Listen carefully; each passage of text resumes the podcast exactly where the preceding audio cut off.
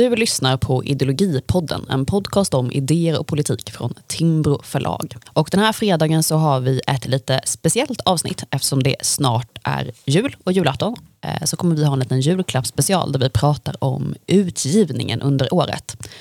Och just nu så rasar det ju en debatt på kultursidorna. Den handlar om skönlitteratur och huruvida det var rätt böcker som blev Augustpris-nominerade. Men idag ska vi inte prata om det eller ge oss in i någon kulturdebatt utan vi ska prata om facklitteratur eh, och de böcker som vi har gett ut under 2022. Eh, tipsa lite och också försöka utröna vad de här böckerna kan säga om det allmänna tillståndet i debatten. Och med mig för att göra detta har jag dig, Andreas Jonsson Heine, som är förläggare här på Timmer förlag och min poddkollega. Välkommen.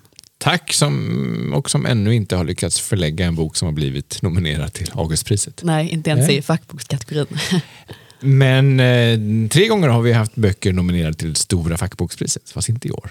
Nej. Nej. Vilka böcker har det varit då, som varit nominerade? Det har varit Ja, under mina förra året så var det ju Tanke och dröm av Svante Nordin. Precis. Eh, året dessförinnan tror jag det var Fredrik Kullberg med Kriget mot skönheten och dessförinnan Dan Kuhn med Som om Gud fanns. Så vi, Precis. tyvärr bröts sviten i år, Ja. men vi kommer tillbaka nästa år hoppas jag med nya nomineringar och eh, kanske en vinst.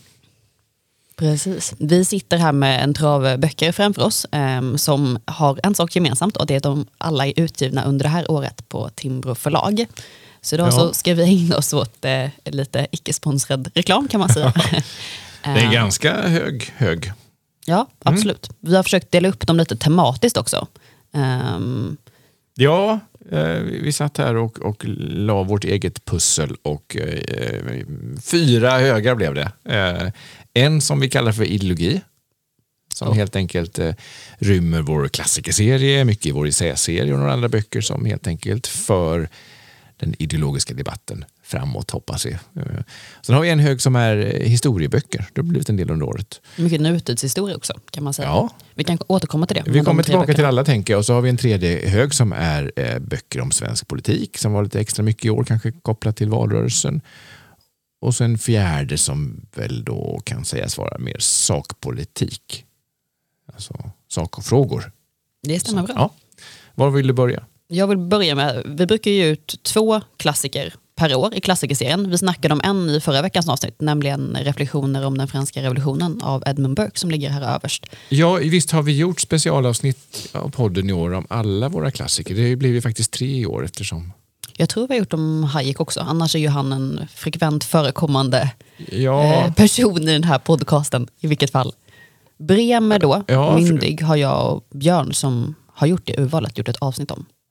Precis, så att, eh, där kan man ju gå in och gå tillbaka och lyssna för att få mycket mer substans. Men jag tycker det är en ganska kul bredd här när vi har Edmund Burke då, som för första gången förekommer i vår utgivning. Eh, som ju såklart känns extra aktuell med hela diskussionen om konservatismens återkomst. Det känns som en text som bör vara lättillgänglig på svenska för att kunna gå tillbaka och se vad var det egentligen Burke hävdade och så får man värdera det. Exakt.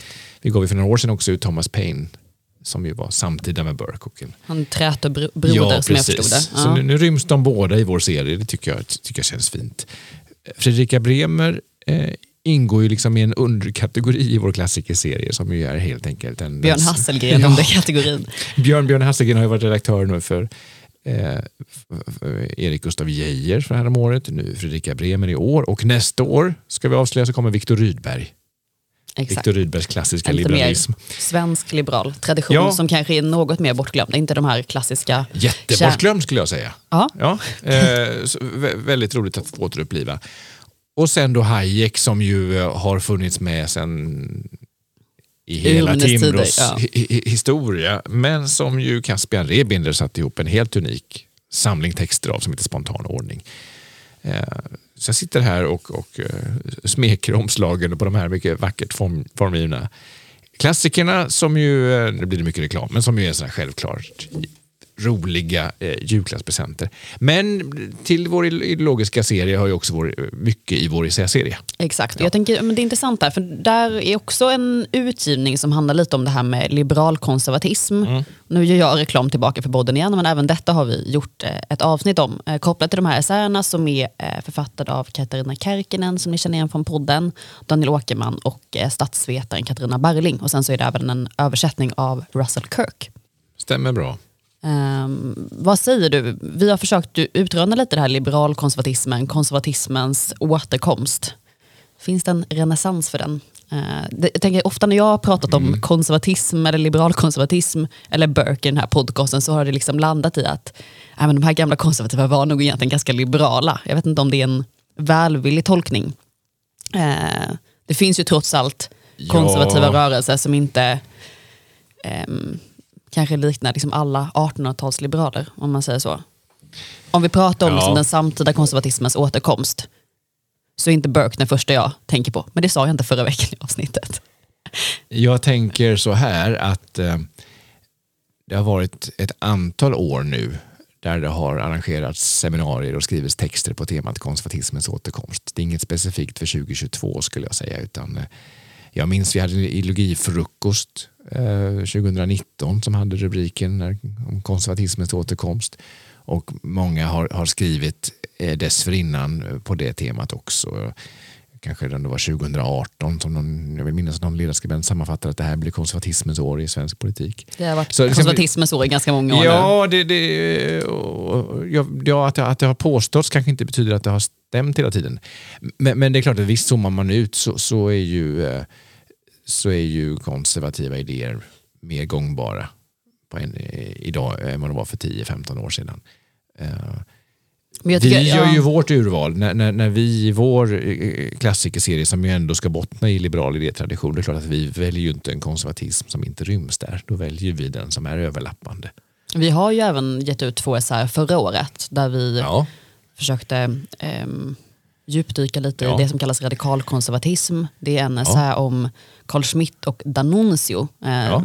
Fascinerande figurer båda två, kanske framförallt ja. D'Annunzio, även om de var eh, ja, man får väl kalla dem fascister på något sätt. Men, eh, en jättefin essä som skrevs av eh, Carl Vincent Rimers. Som numera är sakkunnig till statsministern. Som väldigt många andra som ja. omgärdar ja. det här förlaget och den här tankesmedjan. Ja. Eh, och även en essä av, om Rudolf Kjellén av Christian Abrahamsson. Ja, men då får man skilja på att det där var ju texter om radikala tänkare.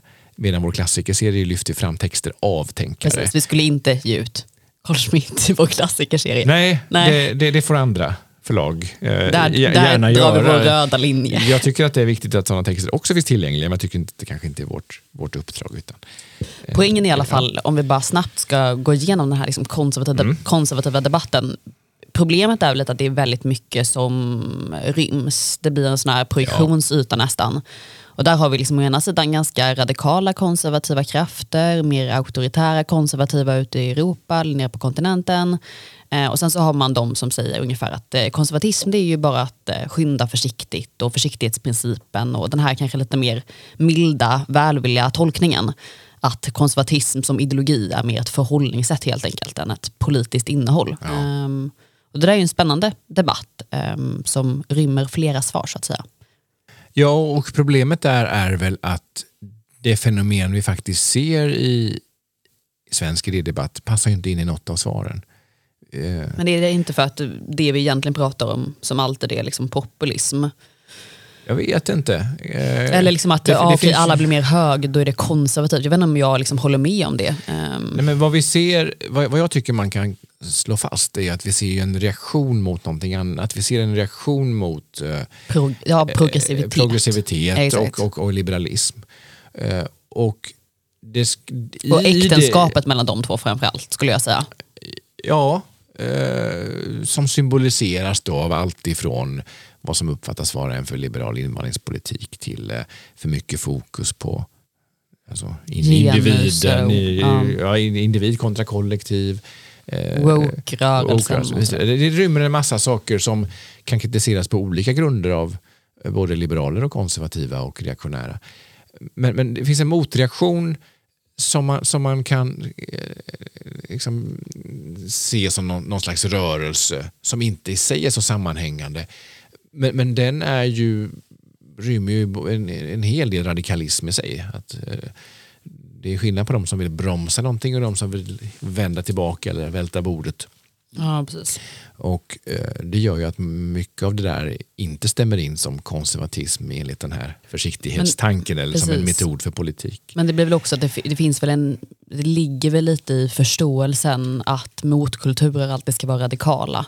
Det är liksom så vi känner dem. Uh, och nu finns det liksom en politisk motrörelse som får betecknas som konservativ kanske i sitt anspråk, eller inte i sitt anspråk men i sin ambition och då vet man inte riktigt hur man ska kategorisera den helt enkelt. Nej, jag tycker nog att även smarta människor eh, fortfarande famlar efter ett benämning och beskrivning av vad som sker. Men det gör ju å andra sidan att det är ganska roligt att försöka föra den debatten.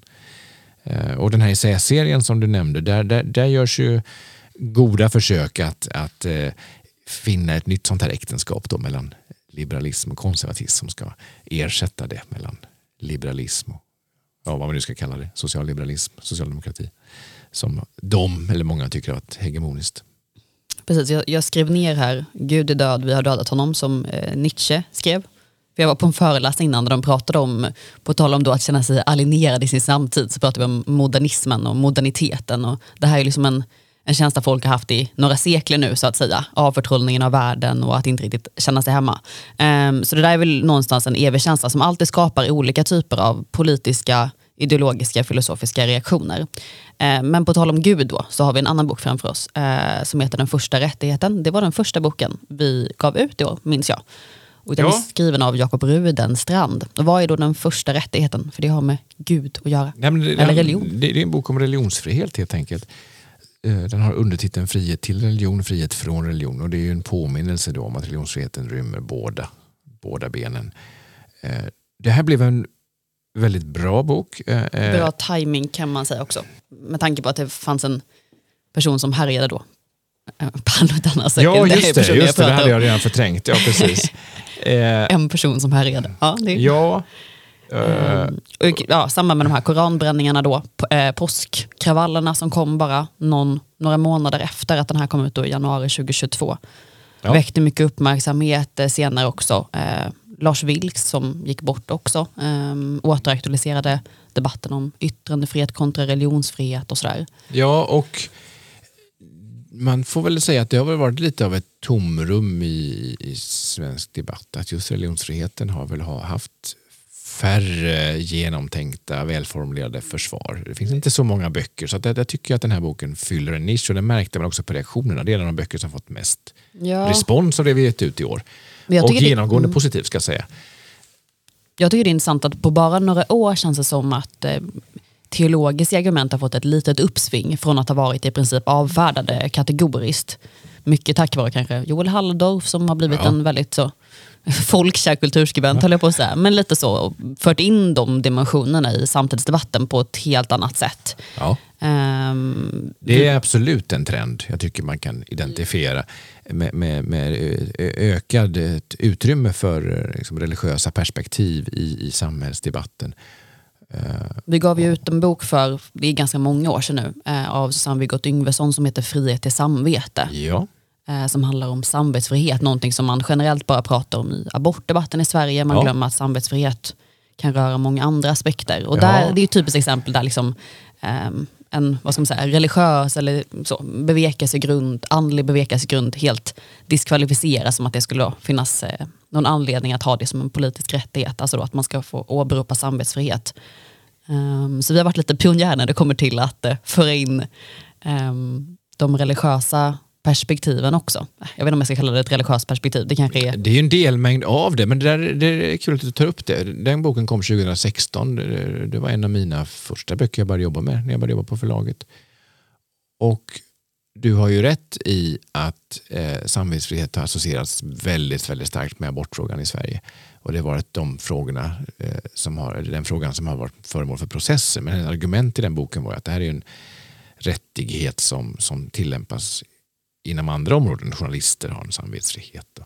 Och jag tror att vi är på väg in till en ny sån debatt nu när vi har en regering som ska eh, använda alla tillgängliga metoder för att minska invandring och för att utvisa människor utan eh, laglig rätt att vara i Sverige. Det kommer ju sätta press på eh, lärare, vårdpersonal och andra att välja mellan att följa lagen och sitt samvete.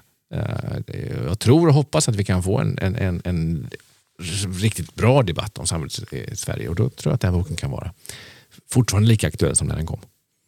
Den första rättigheten i alla fall är en väldigt spännande bok eh, som går igenom många aspekter av det vi pratat om. Alltså lite den här eh, avfärdandet av teologiska argument, den ganska knappa uppmärksamhet som till exempel hot och hat mot kristna eh, har fått. Eh, religiösa friskolor, en ständigt eh, återkommande puckel i den politiska debatten där många har förespråkat ett förbud. Så mm, lite andra sidan myntet, ja, väl genomtänkt eh, kring de argument man kanske inte alltid hör i den allmänna debatten om religion. Ja, och eh, en bok som, som blandar nivåerna, både de principiella argumenten men också visar och illustrerar liksom hur religionsfriheten hotas både i Sverige och globalt. Precis. Eh, så, så där tycker jag att vi sammantaget har, har gjort en hel del som tillför eh, en del till med den ideologiska debatten. Ska vi... Mycket hyllningar här till oss själva. Ja, men det är ju... Utmärkt utgivning. Det, det vore ju både konstigt och fel forum att sitta och vara missnöjd av våra böcker. Ska vi prata historieskrivning? Ja, det tycker jag. Det, det här är våra... det mest, det här, nu får jag säga det, jag tycker ja. det här är den mest spännande högen. Men det är ju också en smaksak, ja. så att säga. Vad, har, vad hittar vi här då? Eh, tre böcker om väldigt vitt skilda ämnen. Eh, första... Fyra. Fem böcker är det. Ja, förlåt, ja. det är fem böcker. Då, ja. då kan du börja med att berätta då, eftersom jag missade två. Det beror lite på hur man räknar kanske. Vi har eh, Per Isaksson eh, som har blivit nu en återkommande författare. Han gav ja. ut en, en bok eh, häromåret om, om 30-talets eh, beredskapspolitik, civila beredskapspolitik. Nu eh, kommer han med en ny bok som heter Tunnelbanemiraklet. Mm. Som det här är ett sånt perfekt eh, verkligen julklappstips till typ ens pappa.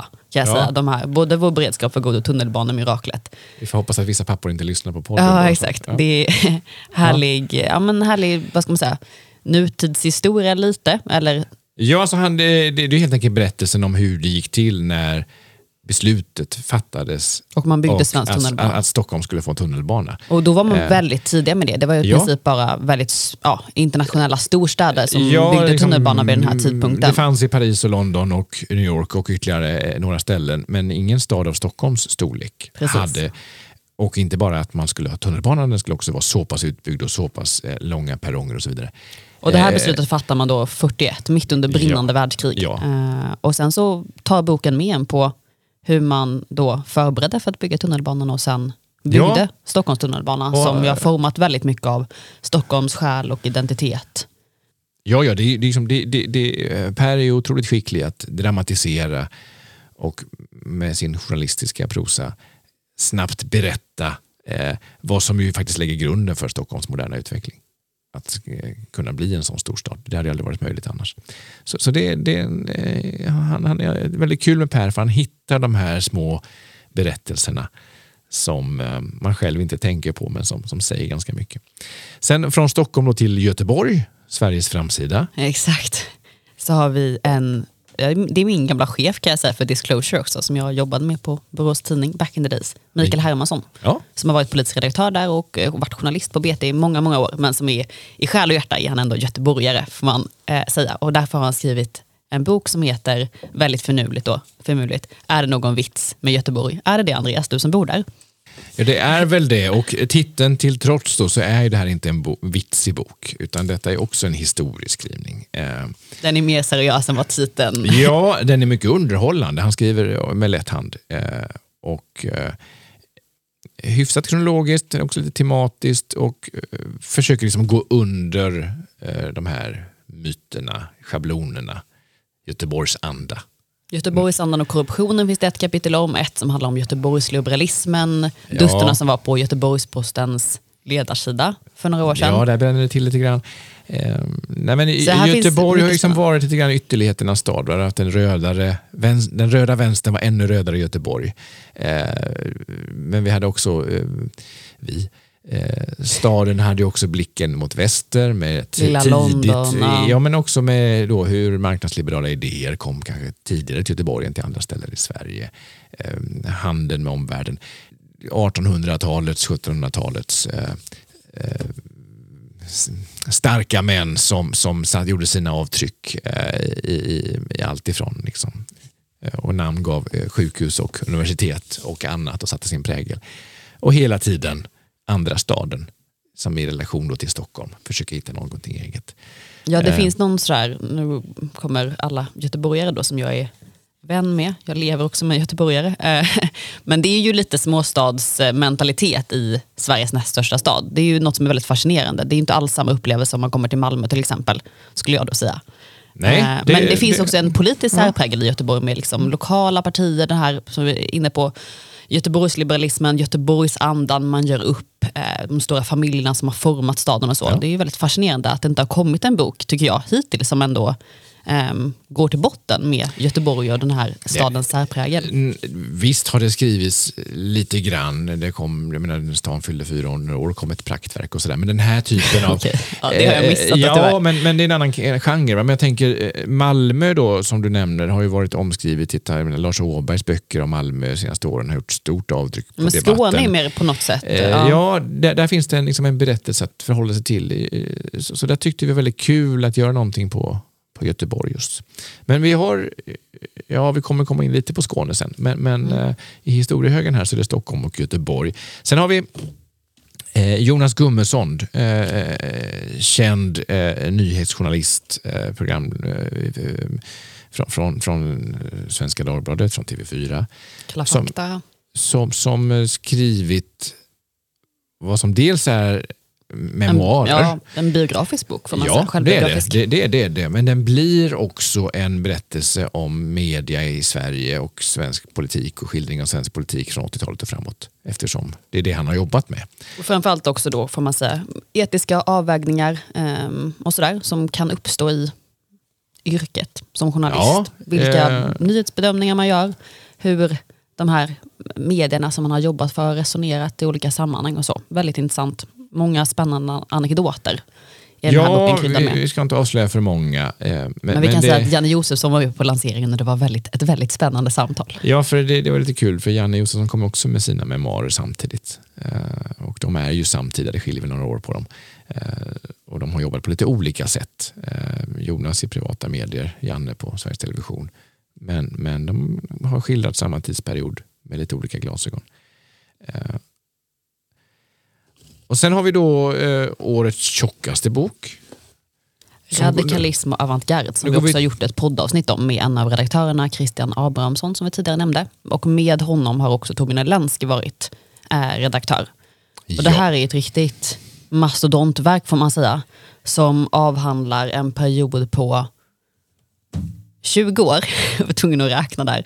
Alltså Sverige mellan 1947 och 1967. Och det är för att vi ofta, ofta, ofta pratar om olika märkesår som till exempel mitt favoritår 1989 eller eh, varför inte 1968 får ofta utgöra en form av milstolpe för radikala idéer. Och det som ett antal väldigt eh, namnkunniga och eh, belästa författare har gjort i den här antologin det är att djupdyka lite i vad ska man säga, eh, de idémässiga samhälleliga förarbetena kan man kalla det kanske, till eh, det som mynnar ut sen i 1968. Alltså vad händer då från under efterkrigstiden egentligen eh, fram till eh, sen 60-tal? För det är väldigt, väldigt mycket som händer på väldigt många fronter i samhället. Det handlar såklart om inredning, men det handlar också om eh, musik, det handlar om religion. Eh, I massa olika aspekter så eh, ja, omformas samhället egentligen eh, och Sverige under de här åren kopplat också till den modernitet som vi, vi nämnde tidigare. Jag ska säga att vi också gjort ett poddavsnitt om modernitet där vi kommer in lite på de här strömningarna. Men det var ett tag sedan nu. Andreas, vill du säga någonting om de olika kapitlen i den här boken kanske? För det är ju väldigt många olika det- aspekter som tas upp. det ja, handlar om det- Hasse och Tage, det handlar om, ja, nu får du berätta då. Det är väl en 25 kapitel ungefär, Ja. så det, det blir lite för mycket att Det handlar om Monica Zetterlund, alltså det är väldigt mycket faktiskt.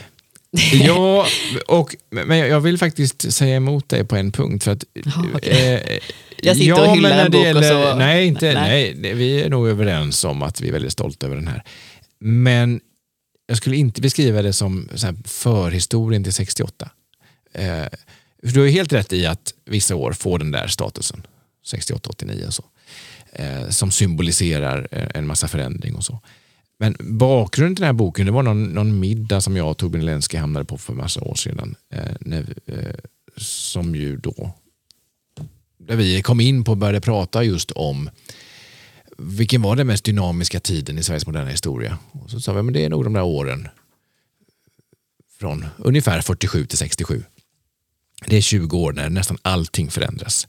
Eh, men inte bara förändras för sakens skull utan också en enorm eh, eh vitalitet inom allt ifrån eh, den höga konsten till den populära underhållningen och där saker, liksom gränsöverskridande eh, Avantgarde eh, Ja, alltså, nej, precis. Det finns, finns en, eh, eh, liksom avant, ett utrymme för ett avantgarde, att gå över gränserna, att, att eh, tänja gränser, att, att hitta på nya saker. Flytta att, eh, status quo liksom för vad som är radikalt, vad som är Ja, och det leder också till då, som är tesen här, att, att radikalitet blir någon slags norm.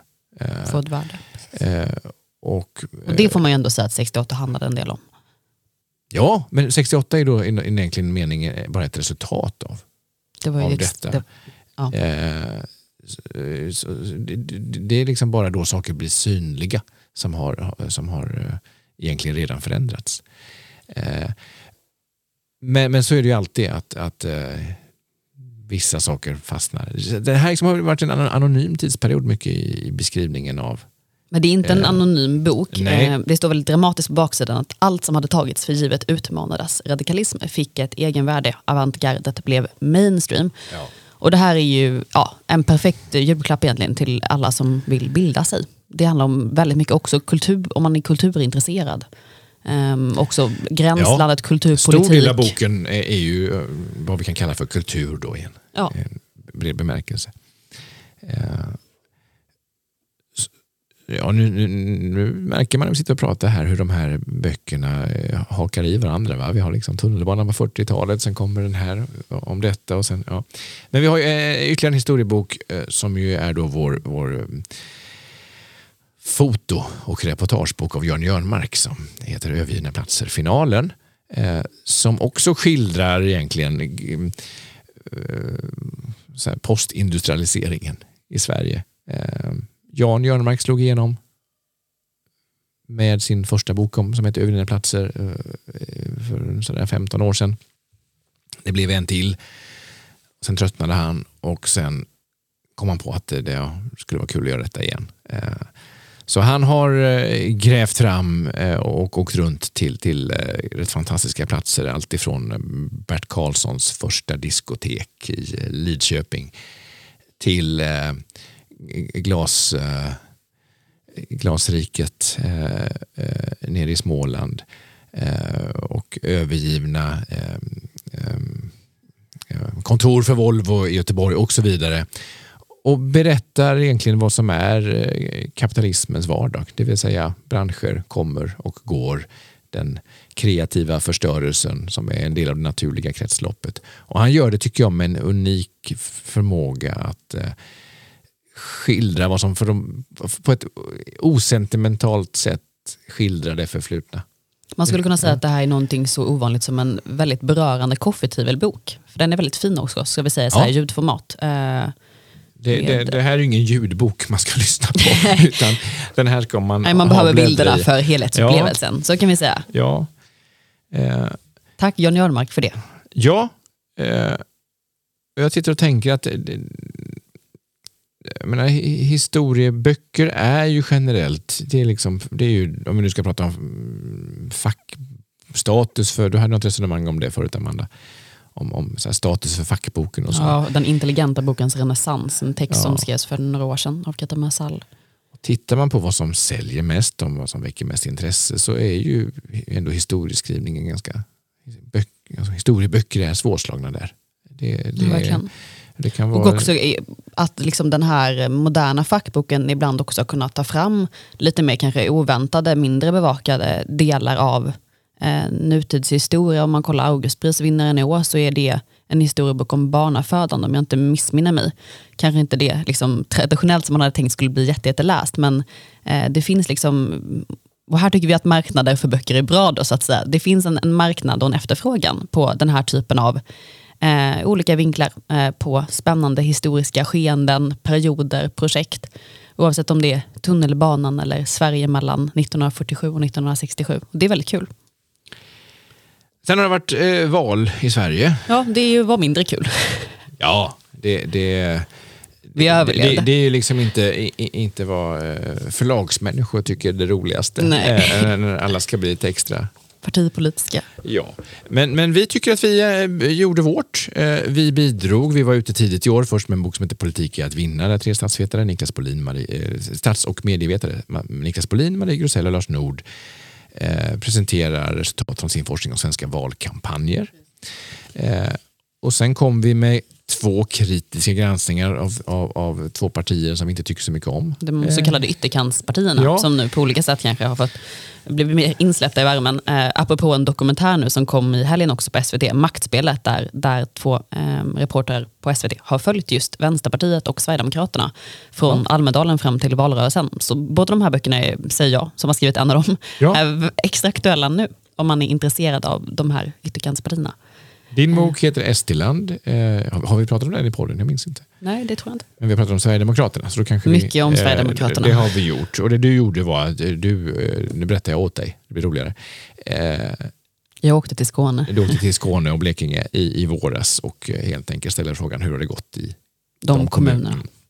Där SD hade varit med och styrt den senaste mandatperioden. Nu har de ju tappat makten i till exempel Sölvesborg som var deras stora skyltfönster under ganska dramatiska omständigheter. Ja, Ehm, men inte för att de blev mer impopulära hos väljarna. De gick fram i valet, Exakt. men eh, Moderaterna valde att blev lite fed up kan man säga. Ja. Eh, nej men så det här är, det är ju en reportagebok i grund och botten kan man säga. Första delen är eh, reportage från de här eh, fem kommunerna, fyra i Skåne och sen Sölvesborg och Blekinge. Då. Och sen andra delen är lite mer om varför just Sverigedemokraterna har blivit så stora i Skåne. Man pratar mycket om de danska influenserna i politiken, men det handlar också om kulturpolitiken som fick väldigt mycket uppmärksamhet då på lokal nivå. Vad SDs kulturpolitik egentligen går ut på, men också om eh, ukrainska flyktingar som var och är väldigt aktuellt och hur SD lite svängde i synen på det det här då kommunala ansvaret för att ta emot flyktingar. Eh, när det kom till då ukrainska flyktingar som de kallar riktiga flyktingar. Så eh, liksom en reportagebok men också, säger jag om min egen bok, lite idékritik eh, av Sverigedemokraternas eh, lokala och nationella politik. Och innan vi kommer in på kort om Vänsterpartiboken ska jag säga, vi gjorde ju även en, gav ut en essä om, som kritiserar Sverigedemokraterna som heter Landet lika av Sten, Sten Tolgfors Tolgfors. som, som sen ju blev landshövding. Eh, Ja, precis. i, i, Vi skapar många stjärnor här, vi kan återkomma till det sen med en annan bok. Ja, pre- pre- precis. Eh, och den är, ju nog mer ideologisk kritik Ja. av, av, av Sverigedemokraternas... Frihet, populism och hur de två- Ja, Det här är Och det har lite- vi poddat om. Med, eh, Med det- Sten, ja, precis, det gjorde stämmer. vi. Tidigt i år tror jag. Ja, jag minns nästan eh, exakt för det var nämligen eh, tror jag, samma dag som Ryssland gick in i Ukraina. Vi lanserade i alla fall den sen samma dag så vi fick inte så mycket Nej, det var lite speciellt. eh, intresse för det. Magnus Utvik skrev boken om Vänsterpartiet. Partiet som kom in från kylan och det är ju då, eh, hör man, eh, alluderar på Daniel Suhonens eh, berömda bok om eh, Håkan Juholt, partiledaren som klev in i kylan. Men det här är då partiet som kom, nej, heter den så? Partiledaren som klev in i kylan heter Suhonens bok. Jag minns inte. Du, men du vet att det är det vi... Ja, Jag, tänk, jag tänker att det går tillbaka till eh, alltså, spionroman John le Carré. Ja, nej. Man har lite olika referenser. Man har olika ibland. referenser. eh, men men Suhonens bok var ju kul när den kom. Nej, men, eh, han eh, på- påminner då om helt enkelt. Vänsterpartiets rötter. Man pratar mycket om Sverigedemokraternas rötter, eh, Ja. mindre om Vänsterpartiet Ja. och deras eh, radikala mörka historia. Och inte bara rötter utan också hur idéerna lever kvar. Hävdar då. Magnus Utvik i, en bok som också Han har utlöste... skrivit flera böcker och har själv en Ja. bakgrund i eh, vänsterrörelser, ska man säga. Ehm, väldigt intressant bok om ett ytterkantsparti som har fått lite mindre uppmärksamhet, kan man säga. Och apropå eh, våra författare som gör snabba karriärer så gav vi ju ut Romina Pourmokhtaris Innan vi visste att hon skulle bli statsråd. Ja, innan hon själv visste det. Chicken Nuggets på krita. Jag tror vi lanserade den sådär sista augusti eller någonting. Mm. Eh, slutet på valrörelsen.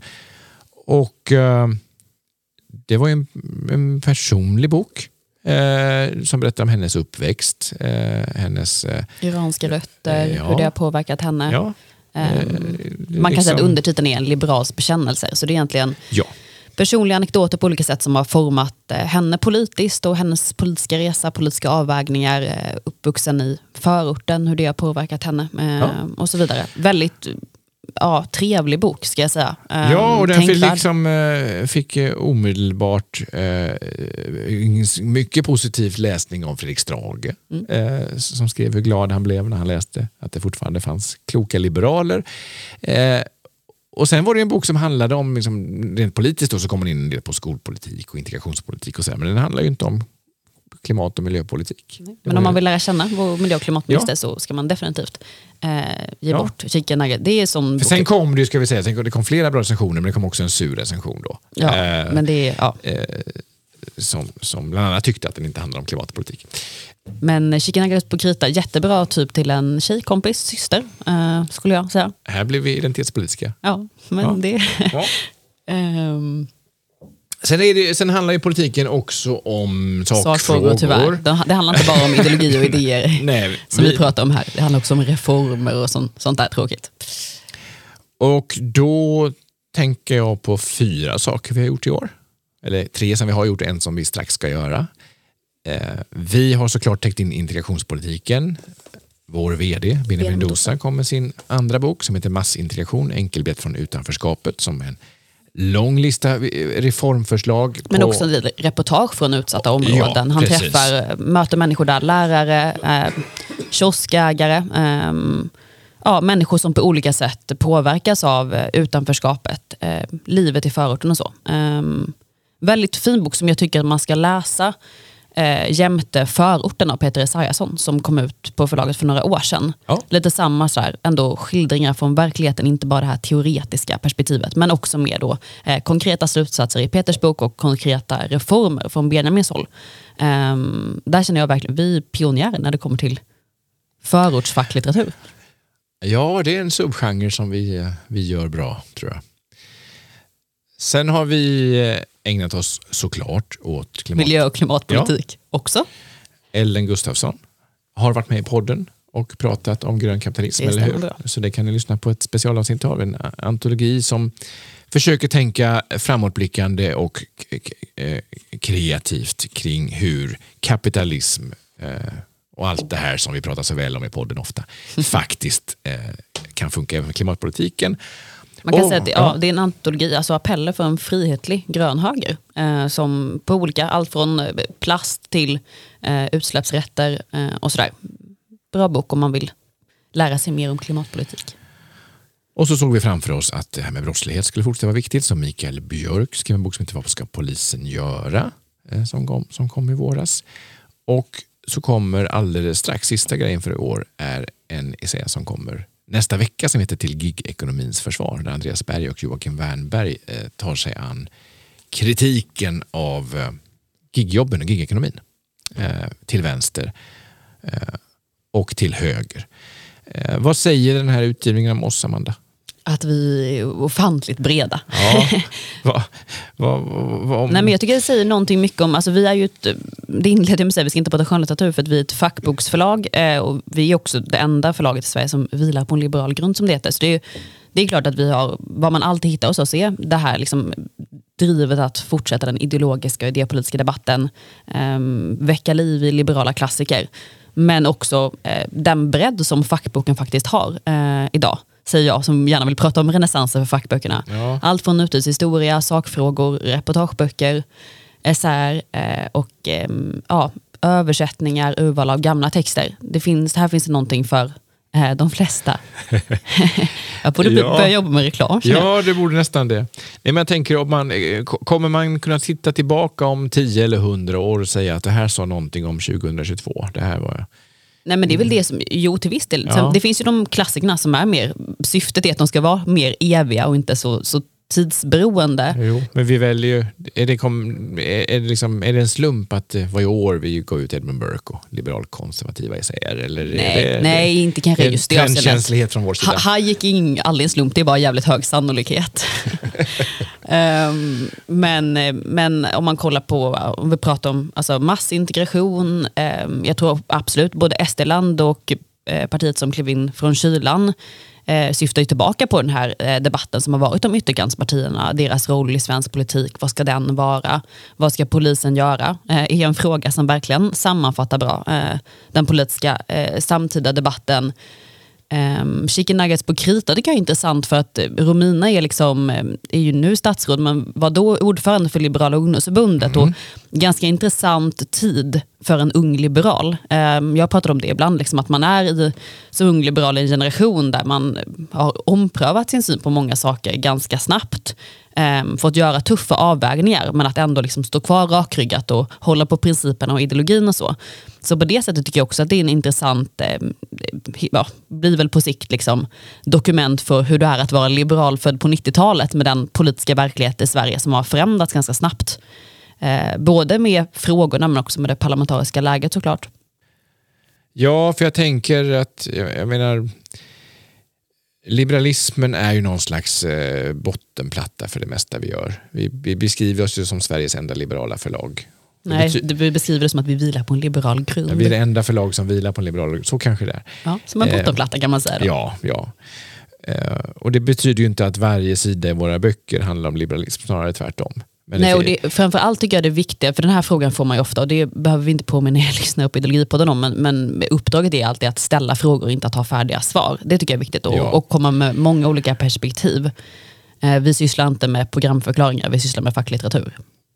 Ja, och sen kan ju några böcker innehålla lite sånt där också, vilket de råkar göra, men det är ju mer en eh, konsekvens i så fall. Vi ska snart runda av Ja, tänkte jag. ja. Men jag vill, jag vill ställa några frågor till dig som förläggare Ja, ja. Andreas. För jag tänker att om vi har några lyssnare där ute som har funderat på att skriva en bok eller bara, vi får ofta frågor om bokförsäljning, hur säljer böcker egentligen? Eh, what makes a book tick? Mm. Helt enkelt. Hur, hur ska man resonera då? Bara om man är nyfiken, om man ska läsa, köpa en present eller för den delen är sugen på att skriva någonting själv. Då kan jag väl först säga att eh, det är några böcker varje år som, som eh, ges ut för att någon som har skrivit eller har en idé om att skriva hör av sig och har en idé som, som vi tycker är bra. Eh, det kommer naturligtvis en massa idéer som vi inte tycker är bra. Men det kommer också en hel del som vi tycker är bra som man inte ändå inte har utrymme för. Men det är ju inte så att det här är någon uppdragsutgivning utan eh, vi försöker hitta Vi sysslar med kvalitet som, Ja. som Horace Engdahl skulle säga. Ja, det hoppas jag. Eh, Och vi försöker såklart ha en viss bredd och vi försöker hitta lite roliga ämnen och vinklar och skribenter. Eh, Men det är inte lönlöst att chansa att skicka in ett mejl med en idé eller ett Manus. kapitel eller manus. Eh, Både till oss och till andra förlag såklart. För det, det händer att man kan bli, bli antagen för detta. Eh, vi har ju, sen får man inte ha för bråttom. men Vi sitter ju inför ett nytt år nu där nästan allting är bestämt redan. Ja, det är, väldigt, det är Ja, kanske det- någonting som folk inte tänker på, men det är väldigt lång, långa hålltider, lång Ja, oftast är det det, va? för nu, nu har vi väl redan en 25 projekt igång för 2023. Mm, Eh, det så- tar så lång det- tid att skriva en bok. För några av oss. Ja, Ja, precis. Eh, nej, man får nog räkna med ett år åtminstone. I, Ja. I normalfallet. Från att man får sin idé godkänd till att boken finns i, finns, eh, Men, men man kan handeln. väl säga att det, om vi pratade nu om, om kan en bok säga någonting om samtidsdebatten, Mm. det är ju alltid intressant att tänka på vilket sätt är det här aktuellt eller relevant eller på vilket sätt kommer Ja. det här vara eh, ja, tänkvärt, eh, läsvärt och så vidare. Ehm, också. Ja, och sen kan man ju aldrig veta. Vi, menar, vissa böcker säljer bra fast de inte blir omskrivna. Andra böcker tvärtom. Eh, Får ganska mycket Mm. media men kanske inte då så många läsare. Det är jättesvårt att veta på förhand. Man kan ha tur ibland. Eh, Ibland tror man att någonting verkligen kommer välta både internet och bokhandeln och så blir det inte så. Och ibland kommer det... Det, var, eh, det är det som är jobbigt med att jobba med marknadsföring och författare på ett förlag. Ja, Eh, man kan inte ge några löften om recensioner. Men, verkligen inte. Men, men ehm, men vi gör alltid vårt bästa för att våra böcker ska bli både lästa och recenserade. Ehm, Och framförallt då tänker jag att vi försöker göra saker som ska hålla under en längre tid. de här historieböckerna vi pratar om, de ideologiska böckerna, de ska ju gå att läsa med samma eh, relevans om tio år. Mm, förhoppningsvis. Ja. Nu tänkte jag att vi ska börja avrunda. Ja. Men eh, jag hoppas ni har fått lite julklappstips, alla som har lyssnat, och eh, en lite härlig inblick i livet på Timbro förlag i detta specialavsnitt. Tack till dig Andreas. Tack Amanda. Och tack till alla som har lyssnat.